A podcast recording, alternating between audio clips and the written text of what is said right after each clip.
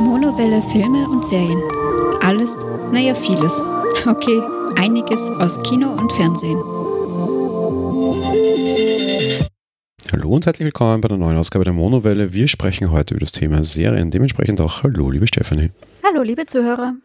Wir haben uns für diese Folge zwei sehr unterschiedliche Serien ausgesucht. Wir haben es wie so häufig eine etwas schwierigere Serie und eine etwas lustigere Serie, wobei beide dann auch noch innerhalb ihrer Gattung zu den eher besonderen zählen würden. Worum geht es heute? Wir sprechen auf der einen Seite über eine Netflix-Produktion, nämlich Altered Carbon, auf der anderen Seite zu einer sehr österreichischen Produktion, sogar von einem österreichischen Staatssender, dem ORF. Das ist für die, die nicht von hier sind, das Pendant zum ARD und ZDF, also der quasi durch Beiträge, der, der Zwangsbeiträge finanzierte Sender, ähm, der Kaisermühlen-Blues. Äh, tja, sehr unterschiedliche Serien heute, die mir überraschenderweise beide sehr im Herzen liegen. Wir legen wie immer los mit dem etwas schwierigeren Teil Altered Carbon bzw. dem Unsterblichkeitsprogramm. Worum geht's denn? Ja, eben um dieses sogenannte Unsterblichkeitsprogramm, welches in der dystopischen Welt des 24. Jahrhunderts inzwischen vollgegriffen hat.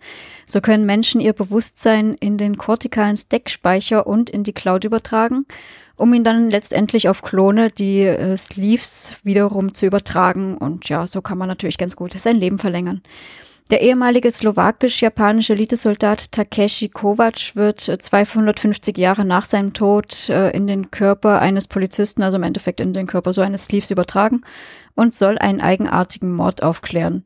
Sein Auftraggeber ist Lawrence Bancroft, ein Meth, ja, angelehnt an Methusalem, der seinen vermeintlichen Suizid klären möchte. Ja, wir sehen schon alleine durch solche Geschichten wie ein slowakisch-japanischer äh, Elitesoldat, das ist alles ein bisschen verstrickt. Auch diese ganzen äh, namentlichen Geschichten finde ich ganz nett. Und das ist dieses Maths, Maths, Maths, das erkennt man nicht sofort, erst später dann so vorhin, ja, das sind Methusalems, das sind Leute, die einfach über mehrere hundert Jahre alt sind. Äh, mehr oder minder zumindest ihr Geist ist eben mehrere hundert Jahre alt, der Körper ja eben nicht, weil quasi der Geist und der Körper getrennt voneinander zu betrachten sind.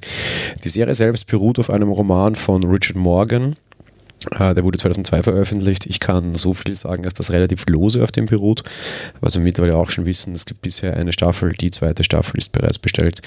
Die Serie war ein voller Erfolg, ob zu Recht oder nicht, besprechen wir gleich. Ich komme zur Besetzung. Die Regie ist äh, hier sehr abwechslungsreich, sage ich mal. Das äh, ist insofern nichts Neues für solche Serien. Das ist aber interessant, weil bei Netflix ist es nicht ganz so üblich, dass man das tatsächlich so aufzieht wie die ganz dicken Serien. Die erste Episode, quasi der Pilot, wurde dabei gemacht von Miguel Sapochnik. Den kennen wir zum Beispiel aus Game of House, äh, aus Game of Thrones. Dort haben wir über ihn auch schon gesprochen in unserem eigenen Podcast aus Dr. House, daher kam gerade der Freudsche oder Haus Versprecher und auch aus Fringe. Diese Serie haben wir erst sehr kürzlich hier besprochen die Hauptrolle, wobei das ein bisschen schwieriger, da kommen wir nachher noch dazu, von Takeshi Kovac ähm, in der Form von Elias Riker, wird gespielt von Joel Kinman, den kennen wir zum Beispiel aus Kind 44, für einige unserer Hörer ein sehr bekannter Name, zumindest was das Buch betrifft, für aus House of Cards und aus Suicide Squad. Lawrence Bancroft wird gespielt von James Purifier, den kennen wir aus The Following und John Carter. Miriam Bancroft wird gespielt von Christine Lehmann, die kennen wir als Motive, The Killing, Killer Instinct und Riddick. Und Kirstin Ortega wird gespielt von Martha Higareda. Die kennen wir als Royal Pains, Hawaii 5.0 und Street Kings. Bedeutet relativ bekannte Schauspieler für eine derartige Produktion. Noch stärker sieht es dann eben auf der Regieseite aus. Wir beginnen bei der technischen Umsetzung. Ich glaube, das ist noch das Leichteste. Also technisch umgesetzt fand ich die Serie sehr gut. Es ist halt, wie ich gesagt, etwas Dystopisches mit diesem ganzen äh, in den Körper wandeln und so weiter. Also aus der Sicht heraus fand ich das eigentlich sehr, sehr gut gemacht und ähm, ja, kann mir das auch schon ganz gut vorstellen, sage ich mal so. Ich finde es technisch extrem gut gemacht. Ähm, wir, wir hatten in der letzten Filmfolge so diese Geschichte mit Himmelstadt und die Unterstadt und so quasi die Slums und sowas. Und du hast ja gesagt, soweit ich mich noch recht erinnere, dass du dieses Salem, diese Wolkenstädte sehr beeindruckend fandest. Ja. Und ich muss jetzt allerdings dazu sagen, dass das dem mir nicht so geht, weil du das immer nur von unten gesehen hast und einfach Salem nie ein Thema war. Wir, wir, waren nie in Salem. Das war auch schon Absicht in diesem Film, das will ich jetzt nicht sagen, aber damit war der optische Eindruck für mich wurscht, weil diese Stadt an sich wurscht war. Wenn sie die nie gezeigt hatten, wäre es auch egal gewesen. Und hier ist es aber nicht so. Du siehst die Stadt über den Wolken so quasi, du siehst, wo die Maths wollen und du siehst, wie schön das ist. Du siehst deren epochalen Bauten, die teilweise absichtlich sehr alt auch sind. Irgendwie so eine komisch krude Ding, dass plötzlich quasi die, die alten, reichen Leute dann tatsächlich beginnen, sich für, für Kultur zu interessieren und quasi irgendwie wirklich epochale Bauten nachbauten und nicht so moderner Quatsch. Du siehst sehr wohl auch die Unterwelt oder halt quasi den, den Boden, der sehr schwach ist. Du siehst wahnsinnig beeindruckende Luftschiffe. Ein, ein, Bordell spielt hier eine sehr große Rolle, dass du immer wieder siehst. Das sieht so aus wie so ein fliegendes Zirkuszelt. Es ist einfach optisch von der Sprache, die man hier trifft, ist es einfach wahnsinnig schön gebaut quasi. Was ich auch sehr schön finde, ist so ein bisschen diese Surrealität ähm, es wirkt teilweise alles wie so ein bisschen Horror-Freak-Show. Da sind so die eine oder andere Szene drinnen, wo einfach wirklich Abartigkeit eine Rolle spielt. Den großen alten Reichen ist langweilig. Die veranstalten komische Killer-Games oder Fight-Clubs bis hin zu irgendwelchen äh, sehr ausgelassenen sexuellen Partys. Diese Serie ist sehr dreckig, diese Serie ist sehr schmutzig, diese Serie ist sehr absurd. All das wird so gelebt nie großartig übertrieben, aber optisch immer durchaus beeindruckend. Darum technische Umsetzung sehr okay, technische Umsetzung sehr schlecht, Thema Synchronisation war unter jeder Würde bei allen. Also die deutsche Synchronisation ist wirklich so ziemlich eines der schlechtesten Dinge, die ich je gesehen habe. Ja, also Synchronisation wieder so ein Thema, das mir leider immer ein bisschen durch die Lappen geht.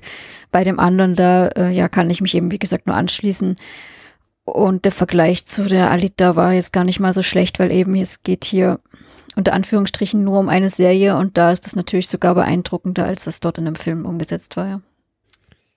Will ich jetzt leider, sorry, nicht ganz so stehen lassen. Beeindruckender, was die Breite betrifft, ja, was die Liebe zum Detail betrifft, auf keinen Fall. Ja, ja nein, ich meine schon eben dieses, äh, dieses Unterschiedliche mit äh, Bordell hier und äh, reichen äh, Städte dort und so weiter. Ja. Gut, dann kommen wir zur schauspielerischen Leistung. Ich fange an. Ähm, sehr gut. Diese Serie hat eine große Schwäche, die man dann auch zu einem gewissen Grad den Schauspielerinnen an, Spielern anlasten könnte. Das möchte ich hier jetzt aber so noch nicht tun. Ähm, was ich viel mehr sagen möchte oder kann, ist, dass die sehr gut spielen, was ich vor allem an einer Geschichte festmache diese, im Endeffekt spielt der Schauspieler ja das Sleeve, also den Klon, in den eine Seele hineintransportiert wurde. Und wie dieses Setting, ohne jetzt zu spoilern, natürlich so ein bisschen nahe liegt, kann es durchaus mal passieren, dass äh, quasi der, der kortikale Kortex, der in so einem Sleeve steckt, ein anderer ist. Bedeutet, wir sehen hier sehr wohl einen Schauspieler, der unterschiedliche Menschen spielen muss im gleichen Körper, weil andere Bewusstseine in ihn hinein übertragen werden. Vielleicht seht ihr schon das Problem, das sich hier abzeichnet, auf das ich nachher in der allgemeinen Kritik kommen mag. Fakt ist aber, das machen die alle relativ vernünftig gut.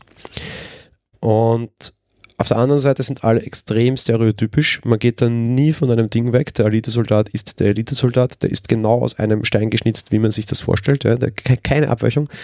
Der reiche Alte, genauso wie die äh, sehr auf ihre Schönheit bedachte Frau und so weiter und so weiter. Ähm, ist aber okay. Und diese, diese, diese Charakterwechsel spielen die auch alle sehr gut. Ja, also da schließe ich mich an. Das ist sicherlich, äh, das ist schon eine Herausforderung und das haben sie soweit ich das beurteilen kann, sehr gut gemacht. Und meiner Meinung nach äh, gab es da jetzt auch keine Schwächen weiter. Ich fand es schon sensationell, wenn da eben jemand in der Rolle eines anderen Körpers wieder jemanden spielen muss, ja. Damit kommen wir zur allgemeinen Kritik. Fang mal an. Also ich persönlich fand es teilweise zu verwirrend. Auch wenn die Schauspieler gut waren, was Ganz ich kurz, ich auch. auch wenn die Schauspieler das gut gemacht haben, trotz allem saß ich manchmal da und dachte mir, wer ist das jetzt? Weil eben der Körper sieht ja gleich aus und unter Umständen steckt aber jemand anders drin. Und das war sehr schwierig. Ähm, es, es hat ein bisschen gestört, dabei äh, der Serie zu folgen. Und das ist dann natürlich, natürlich gibt es Serien, wo das auch so ist. Und das ja mit Absicht so ist, aber ja, hier war, fand ich es sehr anstrengend und manchmal hat es mich auch ein bisschen genervt. Also so diese Grundmechanik könnten wir jetzt zum Beispiel aus Westworld schon ganz gut kennen. Da weißt du teilweise auch nicht, welches Bewusstsein gerade in welchem Körper steckt, gerade in der zweiten Staffel. Wir haben ja auch hier einen eigenen Podcast, könnt ihr alles nachhören. Geht es dann sehr stark um dieses Thema mit Körper, Geist, Seele. Ähm, und das sind genau die, also erstens, es ist mir zu verwirrend und es ist mir einfach tatsächlich viel zu verwirrend und es ist da auch einfach schlecht gemacht. Ich weiß nicht, an wem es liegt, am Drehbuchautor, am, am, am Regisseur, dem jeweiligen Regisseur. Es gibt Folgen, wo es schlechter ist als in anderen. Dementsprechend glaube ich, dass es wohl auch ein bisschen am Regisseur liegt. Fakt ist, es ist mir einfach zu viel. Du musst sehr genau dabei sein und kriegst selbst dann nicht alles genau präsentiert. Die Serie versucht dich nie absichtlich auszutricksen im Sinne von, du weißt gerade nicht, ähm, wer da in diesem Körper steckt. Eigentlich sollte man das schon wissen, man weiß es aber trotzdem nicht, weil es einfach zu zu unübersichtlich gemacht ist. Und das ist die große Kritik an dieser Serie, weil sie für mich meiner Meinung nach da sehr krass verliert, auch einfach. Und das finde ich, ja, super schade. Auf der anderen Seite eine Kritik, die man, äh, Entschuldigung, wolltest du sagen, ja? Äh, ich möchte nur ganz kurz einhaken beim Vergleich zum Westworld, weil genau das war mir vorher auch in den Sinn gekommen. Westworld hat aber den Vorteil, dass es da bis auf ein oder zwei Ausnahmen, ich weiß jetzt nicht genau, im Normalfall nur darum geht, ob derjenige jetzt äh, ein gesteuerter Android ist äh, oder tatsächlich äh, Bewusstsein hat. Und das ist natürlich noch ein Zacken einfacher, auch wenn das auch schon sehr komplex ist. Und genau deswegen ist das hier noch eine ganze, noch einen ganzen Zacken schärfer und ebenso verwirrend und anstrengend. Nee, muss ich jetzt widersprechen, weil das tatsächlich besser gemacht, weil gerade gegen Ende der zweiten Staffel wechselt ja ein Androidenbewusstsein durchaus Androidenkörper. Und da kriegen wir es trotzdem mit und das ist leichter gelöst. Das heißt, wir haben ja mittlerweile sowohl auch Androidenbewusstseine, die Androidenkörper wechseln können, ob menschlich oder nicht mal dahingestellt, aber Bewusstseinswechsel haben wir jetzt auch schon in Westworld und dort funktioniert es für mich trotzdem. Ja, deswegen sage ich ja bis auf so ein, zwei Ausnahmen. Ja. Ja, aber sie haben es jetzt am Ende eingeführt, da war ich sehr skeptisch und sie kriegen es hin und sie kriegen es hier einfach bei Altered Carbon überhaupt nicht hin, finde ich. Ja, vor allen Dingen, weil wir eben nie wissen, ob nicht da plötzlich jemand, den wir noch gar nicht kennen, im Körper steckt und das ist halt echt schwierig. Ja, danke, dass du das sagst, super krude. Also da ist einfach irgendjemand im Körper, wo du denkst, wer ist das jetzt? Ja, das kannst du gar nicht wussten, weil der ist einfach neu, ja, so, hm, das erklären wir dann später, ist doch egal. Und irgendwie, das ja, das macht alles keinen Spaß, das ist das Hauptproblem. Das ist dieses so, ah, wer ist das jetzt? Ja. Ich, ich krieg dann nicht, ich krieg dann nicht den, den, den Kick dahinter, dass ich sage, ah, ich will das verstehen, sondern ich kriege eher dieses so, ey, Alter, wieso müsst ihr mich jetzt nerven? Ja, ja eben genau deswegen fand ich es auch so anstrengend. Ja. Das zweite, was ich wahnsinnig schade finde, ich sage diese Serie ist so dreckig. Diese Serie stellt diese unschönen und sehr bizarren Seiten gewisser Gesellschaftsformen und gewisse Dinge zu dar. Ich glaube, durchaus das Dinge, die wir in der reichen Gesellschaft hier in einer sehr fernen Zukunft dargestellt bekommen, durchaus Dinge sind, die es auch in der aktuellen Gesellschaft gibt. Was ich damit sagen will, wir haben hier ein, ein sehr breites Feld, wo du Aussagen treffen kannst, wo du ethisch werden kannst und wo das viele dieser dreckigen Serien werden. Jetzt kann man das, finde ich, durchaus ganz gut mit Game of Thrones vergleichen, was so durchaus Gewaltdarstellung, vor allem Folterdarstellung und auch Sexualitätsdarstellung betrifft. Und Game of Thrones trifft am Ende sehr wohl immer wieder so eine kleine Aussage zumindest. Mir ist es dort schon zu wenig, aber immerhin tut man es ein bisschen. Bei Altered Carbon geht mir das überhaupt gar nicht ein. Ja. Und hier finde ich es tatsächlich irre negativ im Vergleich zu von vor zwei Wochen. Da hatten wir äh, wo ich sage, man, man trifft hier keine Aussage und das ist okay, es ist ein reiner Unterhaltungsfilm. Aber hier, wo es sehr wohl immer um, um, um Ethik mehr oder minder geht, dann aber einfach überhaupt nicht auf dieses Thema draufzusteigen, das ist mir einfach zu wenig, das ist mir zu dünn, vor allem weil man hier verdammt viel mehr Zeit hätte, weil es eine Serie ist. Das ist mir einfach, also hier ist mir einfach zu wenig. Ja, stimmt. Hier ist es einfach wirklich die Grausamkeit und die Macht, die die Reichen halt ausüben und den Körper ist ja nichts, weil den kann man wieder klonen und so weiter. Das ist halt schon echt schade. Gut, ich würde sagen, wir haben dann leider auch nicht mehr allzu viel mehr.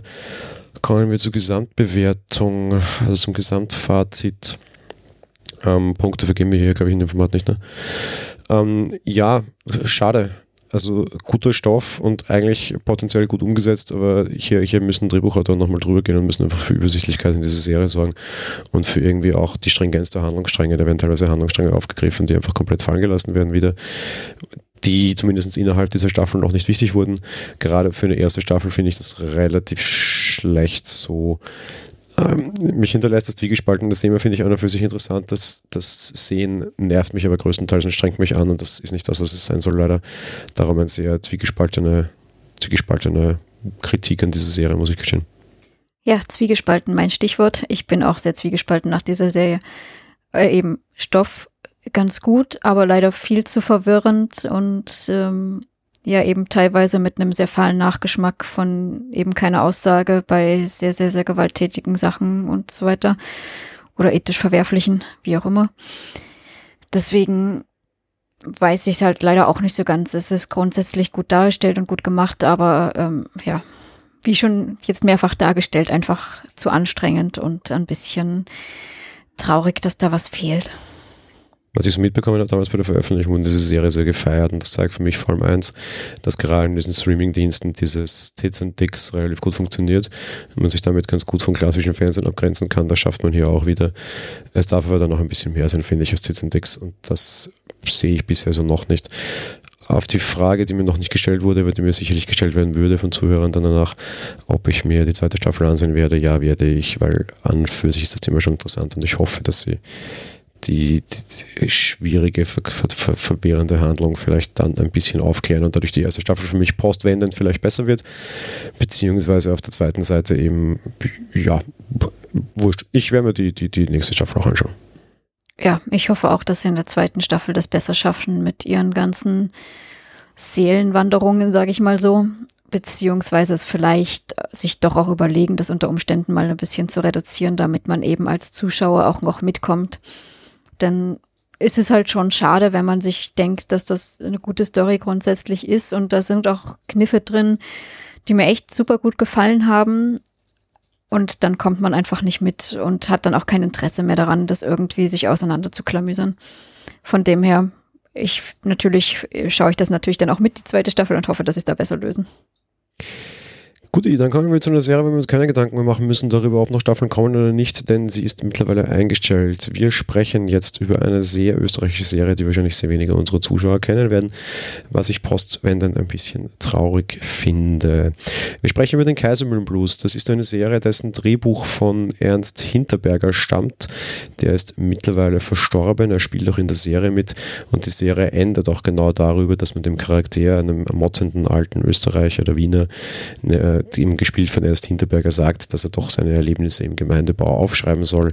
Er setzt sich hin und beginnt sie aufzuschreiben und das ist aber genau das, was wir dann gesehen haben, nämlich eben der Kaisermühlen Blues. Die Serie wurde von 1992 bis 1999 ausgestrahlt.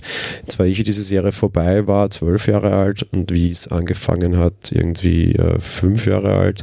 Also ich habe das damals nicht wirklich äh, beobachtet, was ich sehr wohl beobachtet habe, war ein sehr erfolgreiches Krimispin auf der ganzen Geschichte, die sich dann Trautmann nannte.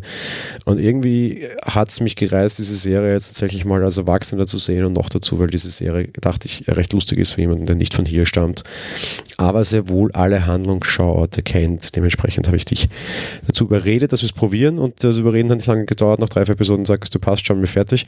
Hat mich etwas überrascht. Ähm, ja, äh, so viel mal zum, zu, zur Rahmenhandlung, warum wir das jetzt hier besprechen und wie es dazu kam und wie ich dazu stehe, beziehungsweise wie wir dazu gekommen sind. Worum geht es denn? Ja, also im Endeffekt äh, sehen wir hier äh, in dieser Serie das Zusammenleben, also das alltägliche Zusammenleben von Bewohnern eines Gemeindebaus im Wiener Arbeitermilieu mit allen typischen Gesellschaftsschichten und Interaktionen. Dabei haben wir Themen wie Politik, Gesellschaft, Rassismus und Toleranz, alles mit dabei. Und ja, was natürlich ein bisschen interessant ist auch, dass diese Serie sich sprachlich dem passend dem Wiener Dialekt äh, ja, bedient. Ja, kommen wir zur Besetzung und das wird jetzt eine ganz lange Reihe und ich werde diese Reihe nicht ganz ausführen, sondern nur mal die wichtigsten Charaktere und alles, was dann rundherum noch kommt. Die Hauptrolle spielt, äh, ist Gitti Schimmeck, wird gespielt von Marianne Ment, eine Schauspielerin und Sängerin hier Zul von Zulande. Ihr Sohn ist Gustl Schimmeck, wird gespielt von Christian Spatzek, die Tochter wird gespielt von Doris Hick, der äh, Bezirksvor also äh, einen, einen Bezirkspolitiker wird gespielt von Rudolf Gneisser, wurde gemimt von Götz Kaufmann, äh, Erwin Scheutel wurde gemimt von Peter Fröhlich und dann ihr späterer ja, ein, ein späterer Charakter, der dann eben dieses Spin-off bekommen hat, heißt Polycarp Trautmann. Dass er Polycarp heißt, erfährt man in dieser Serie nie. Es wird immer nur gesagt, er wird nur beim Nachnamen genannt, weil sein Vorname so fürchterlich ist, wer Polycarp heißt. Ich glaube, der hat auch ein Recht darauf, dass er dann Trautmann genannt wird stattdessen. Der wird gespielt von Wolfgang Böck, auch ein bekannter Schauspieler. Wir haben sonst jede Menge bekannte Comedians und Schauspieler aus früheren Zeiten, aber auch dann aus späteren Zeiten. Ganz lustig in der ersten Staffel auch dabei, durchaus die zusammen, also die, die Auseinandersetzung zwischen Deutschland und Österreich. Die Deutsche wird dann hier gemimt von Elf Eschke. Wir haben zusätzlich dabei Roland Thüringer, später ein sehr erfolgreicher Comedian und mittlerweile Volksprediger, um es mal böse zu formulieren, Adi Hirschel, Musiker. Alfons Heider, eine wahnsinnig tolle Rolle. Alfons Heider ist ein schwuler österreichischer Schauspieler, der durch sein sehr frühes Outing sehr viel Kritik einstecken durfte und sicherlich sehr unnett behandelt wurde zu einer Zeit, wo das nicht so leicht war. Und Alfons Heider spielt in dieser Rolle einen, einen FPÖ-Politiker, der, ja, einen sehr rechten FPÖ-Politiker, einen äh, heimlich schwulen Rechten, äh, ist wieder super getroffen. Ja. Wir haben Christoph Feibel, den wir mittlerweile vor allem eher aus Werbungen kennen. Wir haben Dolores Schmiedinger, wir haben Nina Proll, die wir später aus den Vorstadtweibern kennen, sowieso immer bekannt und hier auch aufgetaucht, Roberto Blanco. Wir haben Victor Gernot, der an der Seite von ähm, Nevarani auch in dieser Serie schon spielt und halt auch hier auch schon aufgetaucht ist. Und wir haben auch zum Beispiel so Alt-Wiener Originale dabei, die ihren Stützpunkt circa drei Kilometer von unserem Wohnort entfernt hat und die ich schon so häufig im echten Leben auch gesehen habe. Die liebe Cheskity. So, ganz viel dabei. Ähm, beginnen wir mal bei der schauspielerischen Leistung. Ja, also ich habe bei der schauspielerischen Leistung nichts zu motzen. Wie schon gesagt, geht es hier um das alltägliche Zusammenleben. Und das, finde ich, stellen alle sehr authentisch dar. Was ich. Ich werfe immer wieder vor, wenn, wenn Rollen keine Entwicklung durchmachen.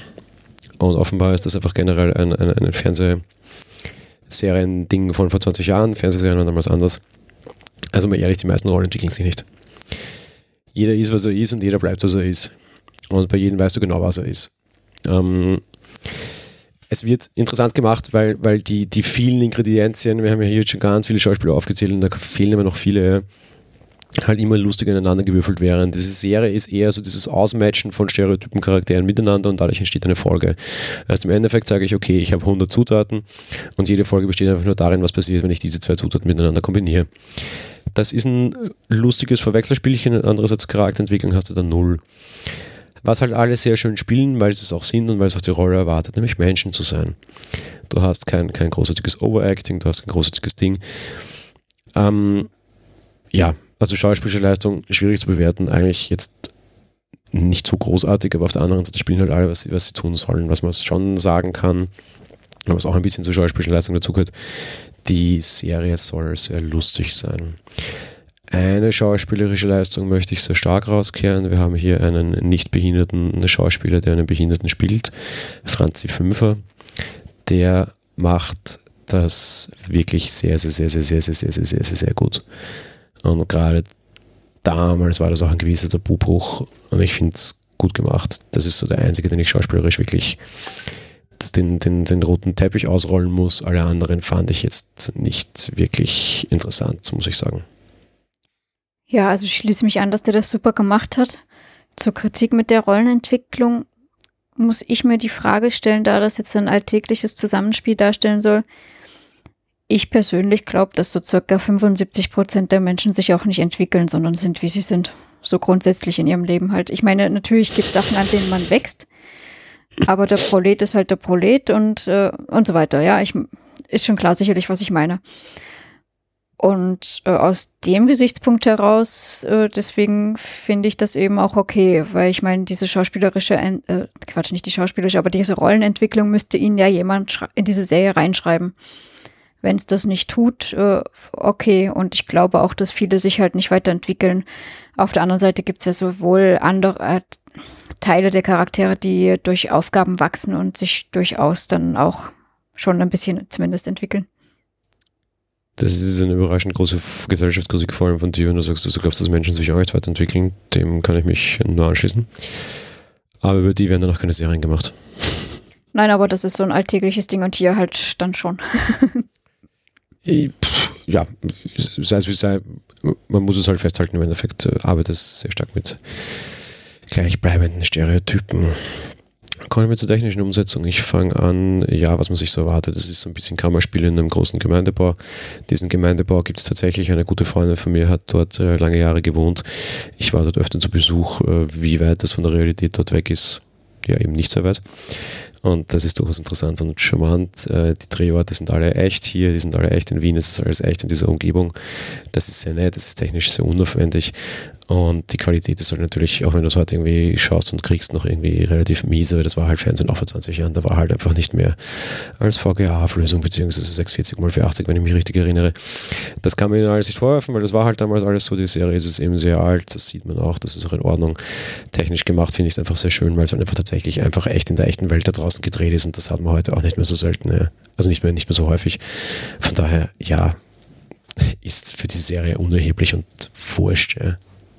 Ja, ich wollte gerade sagen, Technik wüsste ich jetzt gar nicht, was ich dazu sagen soll. Es ist halt eben echt. Und äh, ja, das ist auch das, was dann immer charmant ist, wenn man dann Plätze sieht wie die Eisdiele dort oder ähm, die, die, alte Donau und so und weiß, dort war ich schon. Das ist natürlich schön, wenn man die Plätze wiedererkennt und äh, ja, das macht, hat für mich den Charme der Serie ausgemacht, sagen wir es mal so.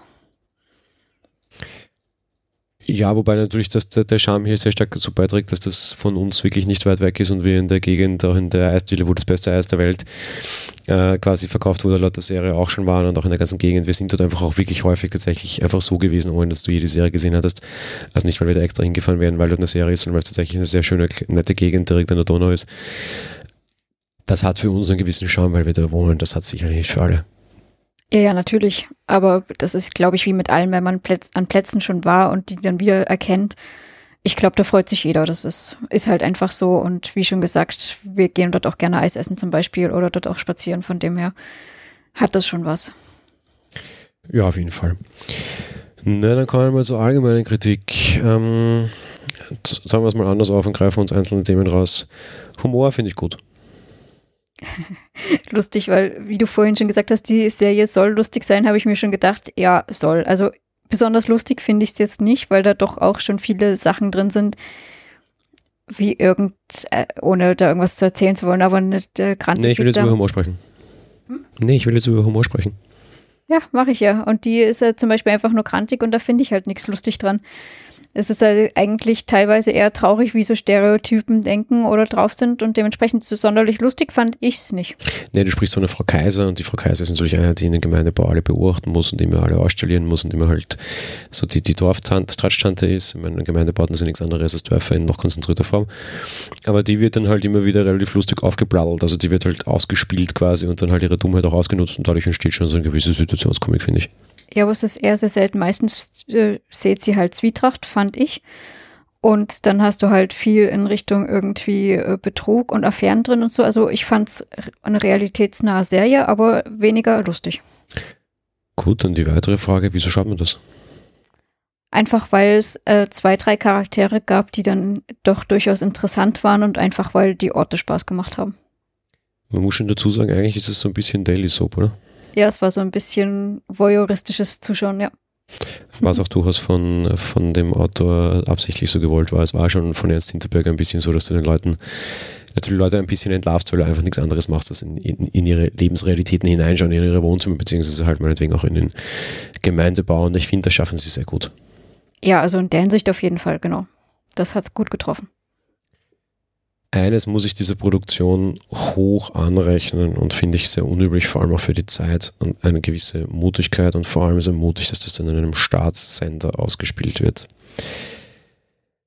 Diese Serie greift auch heute noch schwierige gesellschaftliche Themen auf, nimmt auch eine ganz klare Wertung vor und das noch dazu von vor 20 Jahren. Jetzt muss man sagen, dass Kaisermühlen äh, direkt in Kaisermühlen auf der UNO-City steht dementsprechend dort äh, natürlich irgendwie fremde Kulturen ein Thema sind, immer schon war. Und das greifen sie auch ganz klar auf und die Serie geht auch ganz klar Bezug darauf und sagt, okay, Rassismus ist scheiße. Ja? Und zeigt, wie Rassismus funktioniert, zeigt, wie Rassismus drinnen ist, zeigt politische Verwicklungen von Rassismus und stellt das total transparent dar, bekennt aber noch eine total klare Stellung und sagt einfach, das kann nicht sein so. Ja? Das geht nicht nur auf Rassismus, das geht auch auf Altersdiskriminierung, das geht auf Reiche, das geht auf Behindertendiskriminierung, weil du einen Behinderten drinnen hast. Ja? Ähm, und, und einfach alle, die, die, die nicht einen, sagen wir mal, leicht links angehauchten, offenen, weltoffenen Lebensstil haben, werden einfach A als, als Versager kommentiert und werden dann B auch von der Serie so behandelt quasi. Diese Vorbildfunktion, die diese Serie in dieser Hinsicht einnimmt und gerade, dass ein staatlicher Sender sowas traut, so derartig vorzupreschen, in einer sonst eigentlich als lustig gedachten Serie finde ich ziemlich krass und extrem bemerkenswert. Und ganz ehrlich, das ist so ein, gewissen, ein gewisses bisschen an Eiern und Kudos, das mir heutzutage fehlt. Ja. Die Serie geht auch her, ich meine, damals ist in Österreich die FPÖ groß geworden, ja, eine, eine rechtsradikale Partei, die heute den Vizekanzler stellt. Und damals begann dieses Großwerden. Ja, und, und die Serie hatte den, den Mut, sich dagegen zu stellen. Äh, offenbar hat es nichts geholfen, weil wir haben heute tatsächlich eben aus der FPÖ einen Vizekanzler, wobei die Partei damals wesentlich rechter war unter Jörg Haider noch, als sie das heute ist, unter Hans-Christian Strache. Ähm, eine Situation, in der sich Deutschland heute vielleicht auch erlebt. Vielleicht ist es vor 20 Jahren das gewesen, was Deutschland gerade jetzt durchlebt in Form der AfD. Und keiner traut sich da dagegen zu stellen, auch die Kunst nur sehr wenig und vor allem nicht auf einer derartig breiten öffentlichen, wirksamen Basis und, und, und Plattform. Und das tat die Serie und das muss ich ihnen einfach echt hoch anrechnen. Finde ich gut. Ja, also die ganzen Aussagen, die da drin sind und getroffen werden, sind auf jeden Fall wahnsinnig gut. Vor allen Dingen, wenn man eben bedenkt, dass die jetzt ja auch schon ja, 15, 16 Jahre alt ist. 17. also. Ja, fast 20. Ja. Also heuer genau 20. Nicht von 92? Naja, ist egal. Ähm, wie auch immer, ja, schon mehr sogar. Ich rechne gar nicht. 99 war es zu Ende, wir haben heute 2019, genau. also sind es 20 Jahre, beziehungsweise 27 Jahre war die erste Folge und da war es auch schon sehr politisch. Richtig, also auf jeden Fall schon sehr früh schon sehr gute Aussagen getroffen. Also das, das ist was, was mir auch sehr gut gefallen hat, ja. Da geht es doch gar nicht darum, dass diese Aussagen besonders überraschend wären, aber einfach darum, dass man heute nicht mehr die Schneid hat, das so zu tun, finde ich einfach sehr schade. Auf der anderen Seite finde ich sehr wohl interessant, wie diese Sachen dargestellt werden, so irgendwie Umgang mit Behinderten und äh, vielleicht auch ein bisschen lehrend im Sinne von, wie kannst du mit Behinderten umgehen, das ist in dieser Serie drin und so kannst du vielleicht sogar einen Mehrwert rausnehmen für dich irgendwie so ein bisschen persönlicher. Das finde ich recht interessant. Stimmt, dem kann ich mich anschließen, ja. Ja, so Generalfazit oder abschließendes Fazit zu der Serie wenn man auf österreichische Serien steht, dann ist das auf jeden Fall eine der Serien, die man sich anschauen kann. Sie ist nicht so lustig wie immer 2412, eine andere sehr große kultige Serie, meiner Meinung nach von hier, die auch viele Deutsche kennen, wie ich weiß. Sie ist aber so eine nette Soap-Geschichte mit ein bisschen Humor und mit überraschenderweise immer noch sehr aktuellen Themen, obwohl 30 Jahre, 20 Jahre seitdem vergangen sind. Kann man schon machen, muss man nicht. Für mich als jemand, der hier wohnt und der dieses Gegend kennt, ist es meiner Meinung nach Pflicht für dich jetzt hier auch, als jetzt arm ein bisschen den, den österreichischen oder Wiener Kulturkreis auf diese Art kennenzulernen. Andererseits, ja, auch ein bisschen sprachlich war es durchaus interessant, wobei das Wienerisch ist gar nicht so krass schlimm, finde ich. Das kann man, kann man schon machen. Ich glaube, du brauchst das nicht sehr oft eine Übersetzung, oder? Ich brauche, glaube ich, gar nichts übersetzen. Jetzt bin ich ja schon lang genug hier, sage ich mal. Und ähm, ja, dieses Klangbild, das hat, das hat man sich sowieso recht schnell gewöhnt, finde ich zumindest. Ähm, ich finde halt auch, wenn man die Gegend kennt, kann man sich das ganz gut anschauen. Ansonsten, glaube ich, können einen die Charaktere teilweise auch recht schnell nerven oder beziehungsweise man genervt davon sein von Weltanschauungen Einzelner. Aber für, ich kenne die Gegend und finde das nett, so sich das mal anzuschauen und so war es ganz gut. Gut, insofern, wir haben unsere zwei Serien für diese, dieses Monat quasi abgeschlossen. Wie gesagt, zwei sehr unterschiedliche Serien. Ähm, nächstes Monat dann, glaube ich, wieder ein relativ cruder Mix, was ich so ähm, vorerst mal halbwegs geistig geplant habe. Aber darüber treffen wir jetzt sowieso keine Aussagen. Was wir auf jeden Fall sagen können, wir hören uns in 14 Tagen wieder mit einer Filmfolge und in vier Wochen wieder mit einer Serienfolge. Wir freuen uns schon darauf und wir hoffen, ihr auch. Bis dahin. Bis dahin. Tschüss. Ciao.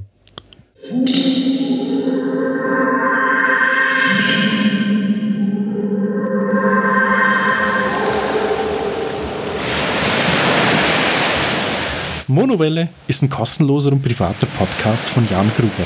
Mehr Informationen dazu findet ihr unter www.monowelle.at. Abonniert den Podcast mit iTunes oder dem Podcatcher eurer Wahl. Wir freuen uns über Kommentare auf der Webseite, Audiokommentare, Empfehlungen oder gar Bewertungen bei iTunes.